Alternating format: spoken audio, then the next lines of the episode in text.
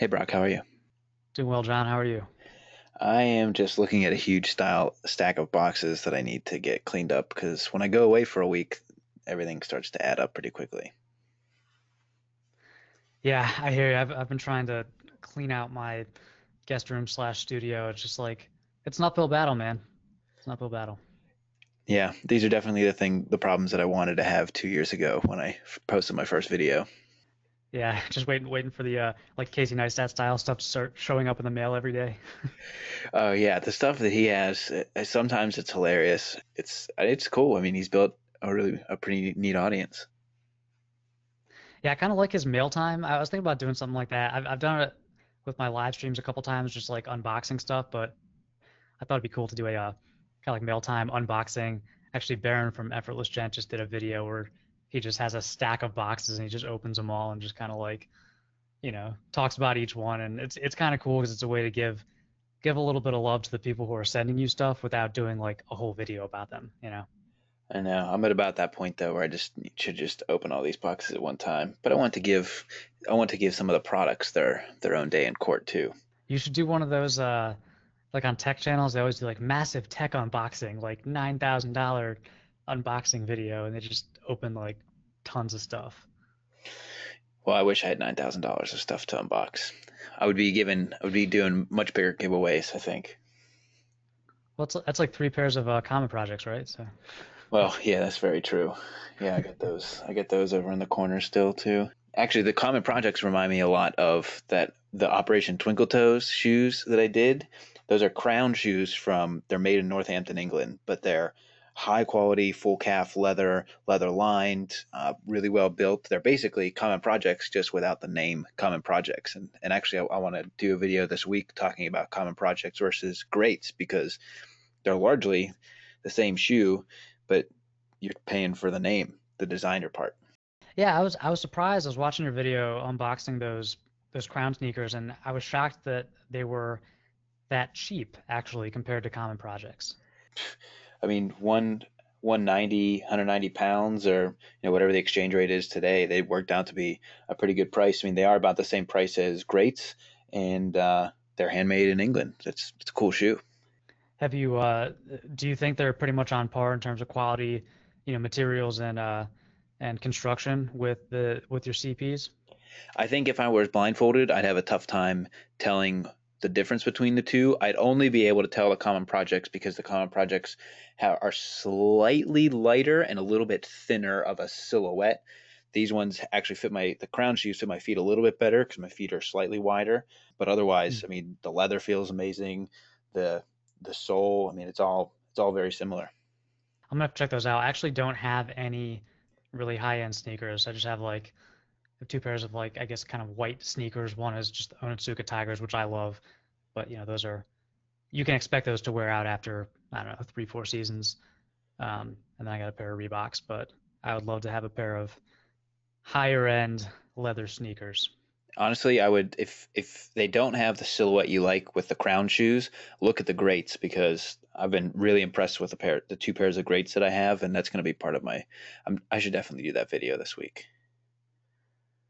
Yeah, I'd like to see that video because I, I want something with a a low profile silhouette, not not like a really chunky. That's part of my problem with like Stan Smiths. I just feel like they're a little too chunky, you know. You know what? For you, I will do that video this week. Actually, last week I missed my Wednesday video. I was trying to do my industry videos every Wednesday, and I wanted to do a video on the Untuck It funding. I think I, t- I talked about that last week on the podcast, but I just ended up not I didn't prioritize it. I didn't write it early enough, and I just I broke my streak. So so far, the podcast has been a good streak. Uh, last week, I got thrown off on my video posting because of travel, but I'm gonna try and make sure I stick to it this week. Yeah, man, people love the industry videos. They're super interesting. Yeah, this actually we could talk. This will be going up Wednesday, so I thought it was. I really liked watching your Seiko video on your first automatic, and some of the comments I liked that people were people are recognizing like you do some of these videos i definitely that's part of my whole channel is trying to talk about things that aren't typically covered on youtube with just very straightforward views. And for the last three weeks i've been going back and forth with a manufacturer on alibaba where i am i I'm, i could just pull the trigger right now but I was trying to price out what it would cost me to make essentially an MVMT watch. And so for the Hmm. past three weeks, I've been going back and forth on design and prototypes, and I could essentially right now buy a batch of Japanese Miyota movements with stainless steel and a certain uh, watch band, all for the low, low price of like 10 bucks a unit. And so when people talk about quartz watches or MVMT or Daniel Wellington watches being like cheap watches or whatever, I tried to get get to the bottom of it or as close as I could. And so that was uh, that's been what I've been kind of working on in the background for the past couple weeks, and I'll be doing I'll be putting that video up on on Wednesday. Oh, that's gonna be a good one. That's gonna Yeah. be a great video. So I've got a little like uh, I got a little picture that they sent me of what a prototype would look like with I put a little black my logo mark the K on the watch. And then so that they would like make that custom based on you know the design we went back and forth on. I would just have to buy there's a minimum buy of like 300 units. So basically for the cost of four grand which would be the prototype they would send me a prototype then they'd send me 300 units. I could create what MVMT has Dude, that's amazing. The next the next big thing in uh minimalist affordable luxury fashion watches, the Kavalier. Well, no, I wanted to do it as a point, as like my investigative journalism. I have no interest in actually doing watches Oh, of, yeah, of that yeah. nature. But uh, if I would do anything, I would try and get like Seiko made watches and, and throw my name on there. But I don't think they do that. Yeah, no, that that would be a really a really cool uh kind of journalistic uh exercise just to kind of just to show how that works because that's true. I mean, the thing is like like when I did that video, I think yeah, a lot of people were happy to see a review of a Seiko on a and, and you know an affordable automatic watch. I think a very valuable watch on my channel. But the thing is, there are so many awesome watch channels. Like that watch has been covered extensively on YouTube. So I almost feel like I don't do it justice because I don't know that much about watches. But I think in in the channels that are more related to to my channels, like the the ones that are more about men's style and less about watches specifically, you don't see very many reviews for for you know watches like that. So I think the comments were pretty encouraging. I mean, I definitely want to uh, keep showing people the the watch collection that I'm building, even though it's not like too luxurious. But I think it's uh, I don't know. I, I guess I guess what I'm going for is value. You know, like I just want watches that have value and that are cool, that have a little little bit of heritage to them, versus just uh, trendy watches. Yeah, value or uh, attainable, I think is the other word that some of those companies would use. Yeah, very much. I, I just think it's amazing that you can get, you know, an automatic watch for whatever, 55 bucks. And for someone looking to buy their first watch, they might not know that, that that's a viable option. You know, it's it's a viable alternative to Daniel Wellington. And obviously, you should just get whatever one you like better. But um, just want people to know know they have options. Yeah, well, that's that's part of the point I want to make in the video with this watch is uh, up until the 60s, regular people could not afford watches. I mean, watches were a luxury thing because they were very expensive and they required the fine Swiss movements. And it wasn't until Seiko came out with those quartz watches that regular people wore wristwatches. And so there is a lot to be said about that type of watch. But yeah, definitely, I think our watch curious, watch enthusiast angle is definitely uh, helpful to others who might not be able to to understand all of the things that some of the more in-depth watch channels cover. Yeah, that that is very true. Because there and there are all, a lot of really good watch channels, but yeah, I think most of them kind of slant toward the sort of I don't know luxury, elegant. I mean, even even with like the music they use and and the the language they use, and it's just very, it's it's very much in line with the watch culture, which, um, with the exception of some channels, it isn't isn't really geared toward everyday guys. I don't think. So are you saying that like a smooth jazz undertone as your background music is a little too uppity? Yeah, yeah, smooth jazz. Like today, I'll, I'll have to put on a British accent. I'll talk about the Seiko, you know. Oh, I don't know if we want to upset those guys. Well, well, you were doing a video on how t-shirts should fit, and I thought that would be interesting to talk about that in conjunction with what I wanted to talk about, which was how shorts should fit. Yeah, shorts and t-shirts, the summer summer uniform. So, as far as taller guys or shorter guys, is it about the sleeve length, or you know, am I wearing my t-shirts correctly? You saw my last my Bombfell video where I got nice a, just a just a V-neck in there, and I thought that was fit pretty well. Yeah, I think it's pretty much the same regardless of body type. I, I the the points that I hit on were the shoulders, you know, which which you can't really fix. They they kind of have to be right out of the box, and I think if the shoulders don't fit, it's indicative that the rest of the shirt probably doesn't fit either. So the shoulders, uh, the sleeve length, um, which will obviously vary a little bit. You know, if you have really long arms or something like someone like you, you're gonna need smaller sizes because you're thin, but you're also tall and you have long limbs. So, you know, the sleeves might be slightly shorter on you than somebody else. You know, no big deal. Um, and then the the bagginess, you know, or the the bagginess or tightness of the shirt, which again I think is universal. Um, my rule of thumb was if you pinch the extra fabric on either side of your torso, you should be able to pinch about two inches on either side. Um, because you, you don't want to be tight like a workout shirt, but you don't want to be too loose. And then the thing that I really hit on, because you know I focus on the shorter gent, is the length, which is just it's so hard to find t-shirts that are the right length. Um, if you're like I don't know under five eight probably.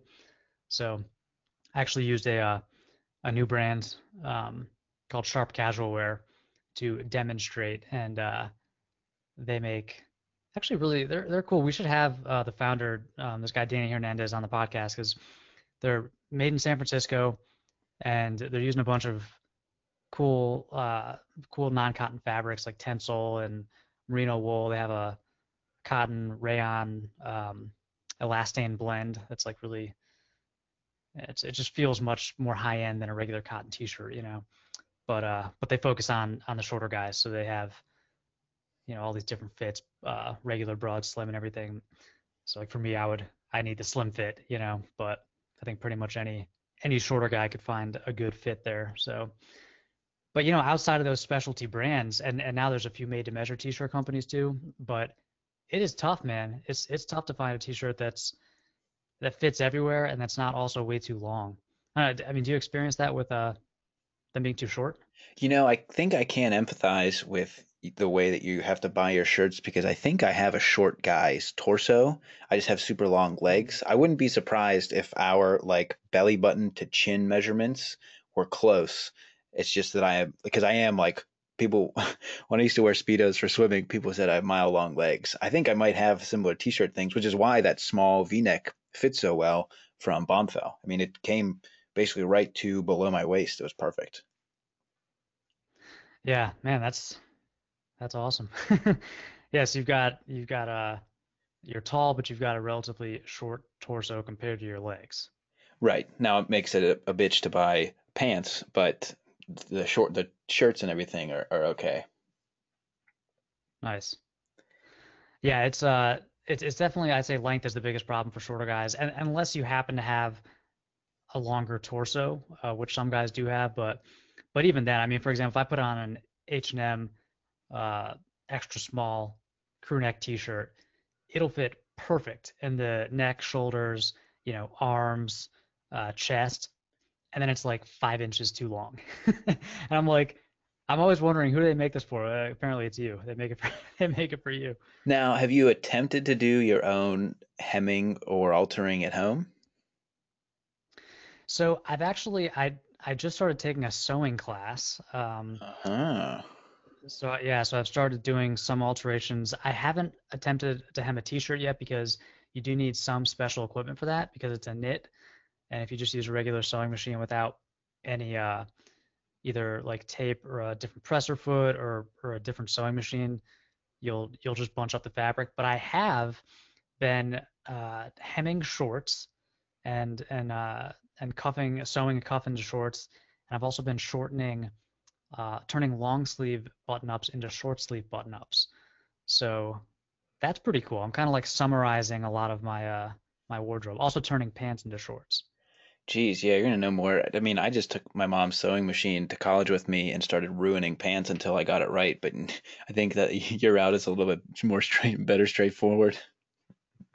Well, it's funny, man. It's like in, in this class, because I've always been intimidated by it, even just setting up a sewing machine. So I was like, I'm just gonna take some classes, and it's like me and it's like me and uh basically who you'd expect in a Tuesday morning sewing class.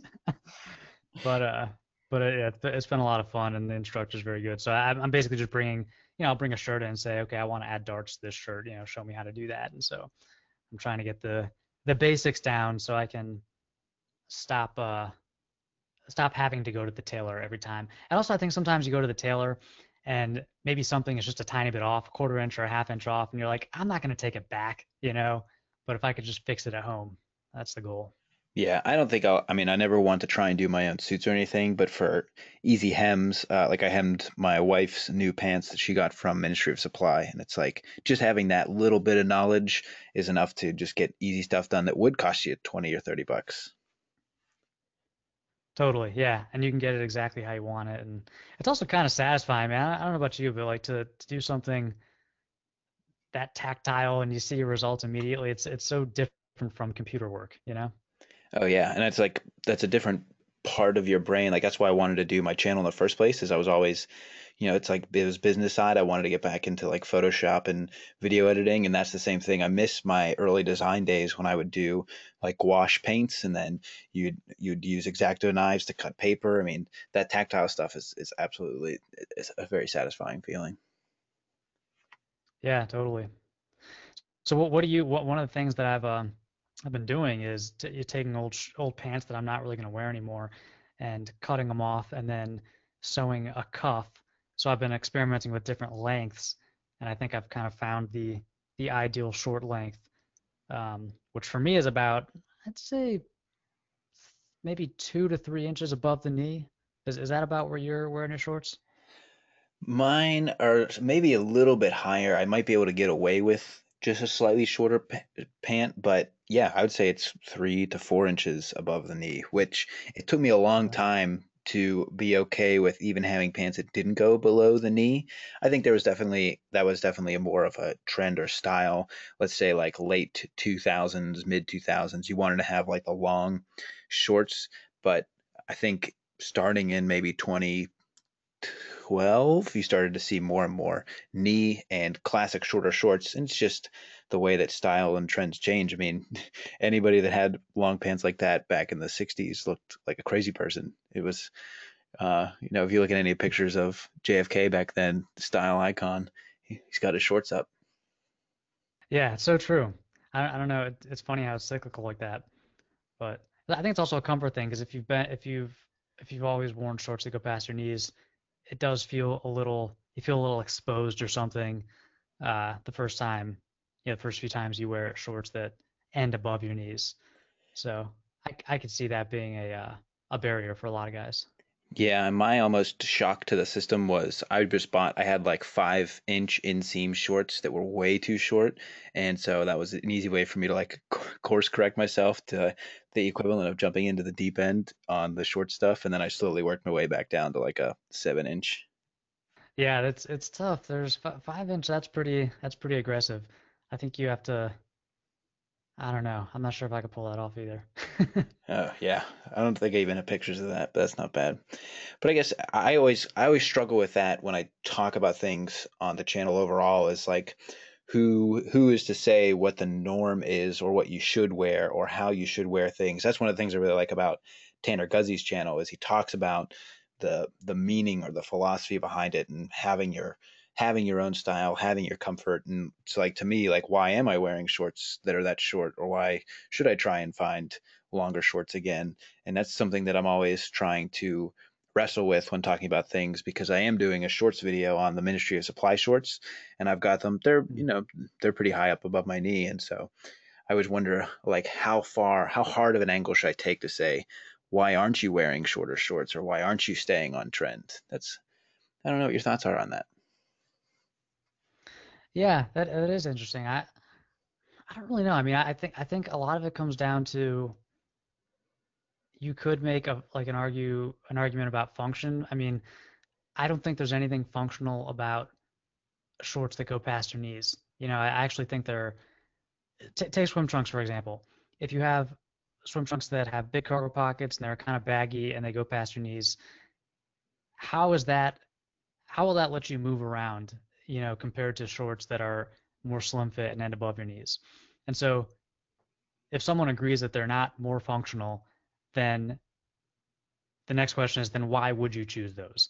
You know, and, and so I guess I'd be I'd wonder for people who I actually I was just having a, a little uh, Twitter exchange with somebody about cargo shorts and they're like they were saying you know, I'm a dad and I need to carry a bunch of stuff, and that's why I like cargo shorts. And like, that's a good argument. You know, that, that's that's one of the better arguments I've heard because you actually need those extra pockets. You know, I think most guys wearing cargo shorts don't have anything in their pockets, and so there's no point in wearing them. Um, so I guess I guess my question for people who say shorts shouldn't go above your knees be like, what's what's your argument? I guess the kind of the burden is on you to to convince me why why that's the case because I think a lot of it might come down to a feeling, you know, about uh, masculinity or, or, looking manly or, or not looking, uh, you know, quote unquote gay, um, or you know, metrosexual or whatever. So I guess I, I would want to hear from those people, you know, why they would choose longer shorts. That's true. I mean, the point of shorts is being cooler and having more.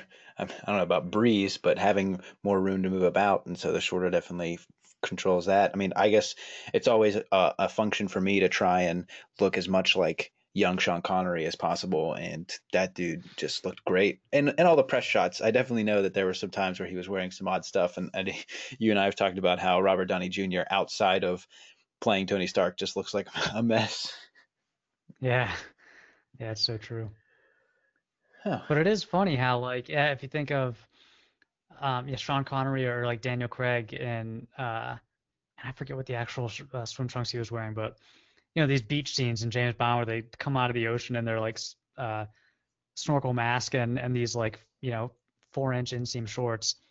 There's nothing feminine about that. You know they're like the definition of of uh, manliness. So I, I don't know why why any guy can't uh, kind of aspire to to achieve that. So I think once you get over the initial discomfort, that's true. And one of much, much one of my best features is I have very muscular legs. Like the rest of me is very like slim and noodly, but my legs have always been the strongest part of my body. So if there is one part of my body to show off, I'd rather wear a t-shirt and shorter shorts because I've got some pretty mean quads down there. Nice. See, I, I'm jealous. I, I wish I did. I have like I have like a like a relatively built. I mean, I'm I'm a small guy, but like my upper body is like pretty well defined. My legs are just skinny, and so that that's why. And again, I, think you can kind of use your clothes to to change the way your body looks. So if if I wear shorts that aren't super slim, it just emphasizes how thin my legs are. But if I wear nice fitted, a little bit shorter shorts, it actually makes my legs look a little more muscular. And I think that's kind of cool that you can control that, you know? Yeah, and that is one of the things that I come back to when talking about style and why you should buy nicer clothes is no matter what, people are making some sort of judgment on you, even if they want to come and approach and talk to you, depending on the way you're dressed, and that can open up doors. And so there is, you know, there's definitely the argument on that side. Yeah, I agree. Plus, I just think it's cool. I mean, I'm going to the beach uh, in a couple weeks, and I'll be bringing my not too short, but you know, relatively short uh, swim trunks. And at least in the states, I mean, most guys at the beach are going to have you know board shorts that go past their knees, and so I'll kind of stand out. I think in a really good way. Um, and so it's kind of one way to set yourself apart from the crowd too. Yeah, you'll just be oozing confidence. That's actually that's a good way to wrap up. Is so? Are you taking a break from your channel, or you'll have stuff queued up to to go while you're away? I mean, yeah, I guess you can work from anywhere too, but what type of vacation are you trying to take? Uh, definitely bring the laptop on this one, uh, but I'll have stuff queued up and ready to go.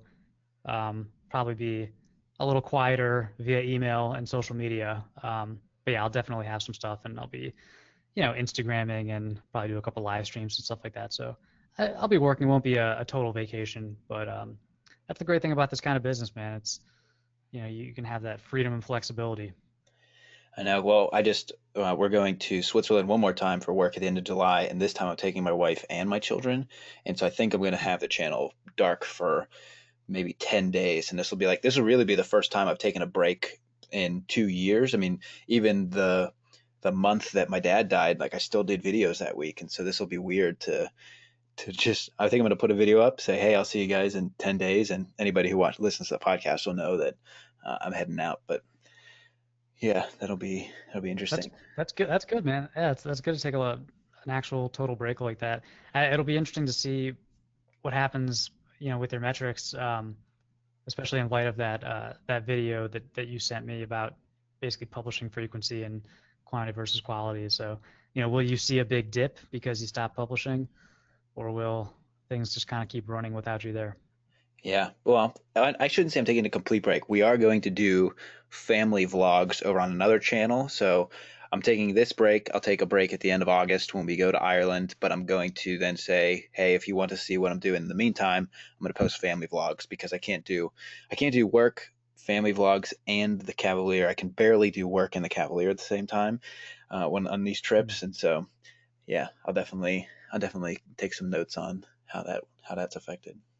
So anyone that listens gets the inside track. I'll be taking taking some time off for the Kavalier summer holiday. Sounds good. Well, we don't have a guest today because uh, I've been running around like crazy, and uh, we we still have some ideas if we want to get on the podcast, but we're also taking suggestions. You can hit us up on Twitter and uh, also, you know, comment. I I can still read almost every comment that's on my channel. It's there's there's a lot of them now, and so it's tough tougher to keep track. But uh, you can comment on my videos or Brock's videos, and we'll try and get anybody on here that we can. Yeah, definitely open to suggestions. Plus, if if you like you tweeted us and you're like, oh, get this person on, you know, then we'll just forward to them, be like, hey, the crowd has spoken. You got to get on the the Buttoned Up podcast. Yeah, that'll make it nice and easy.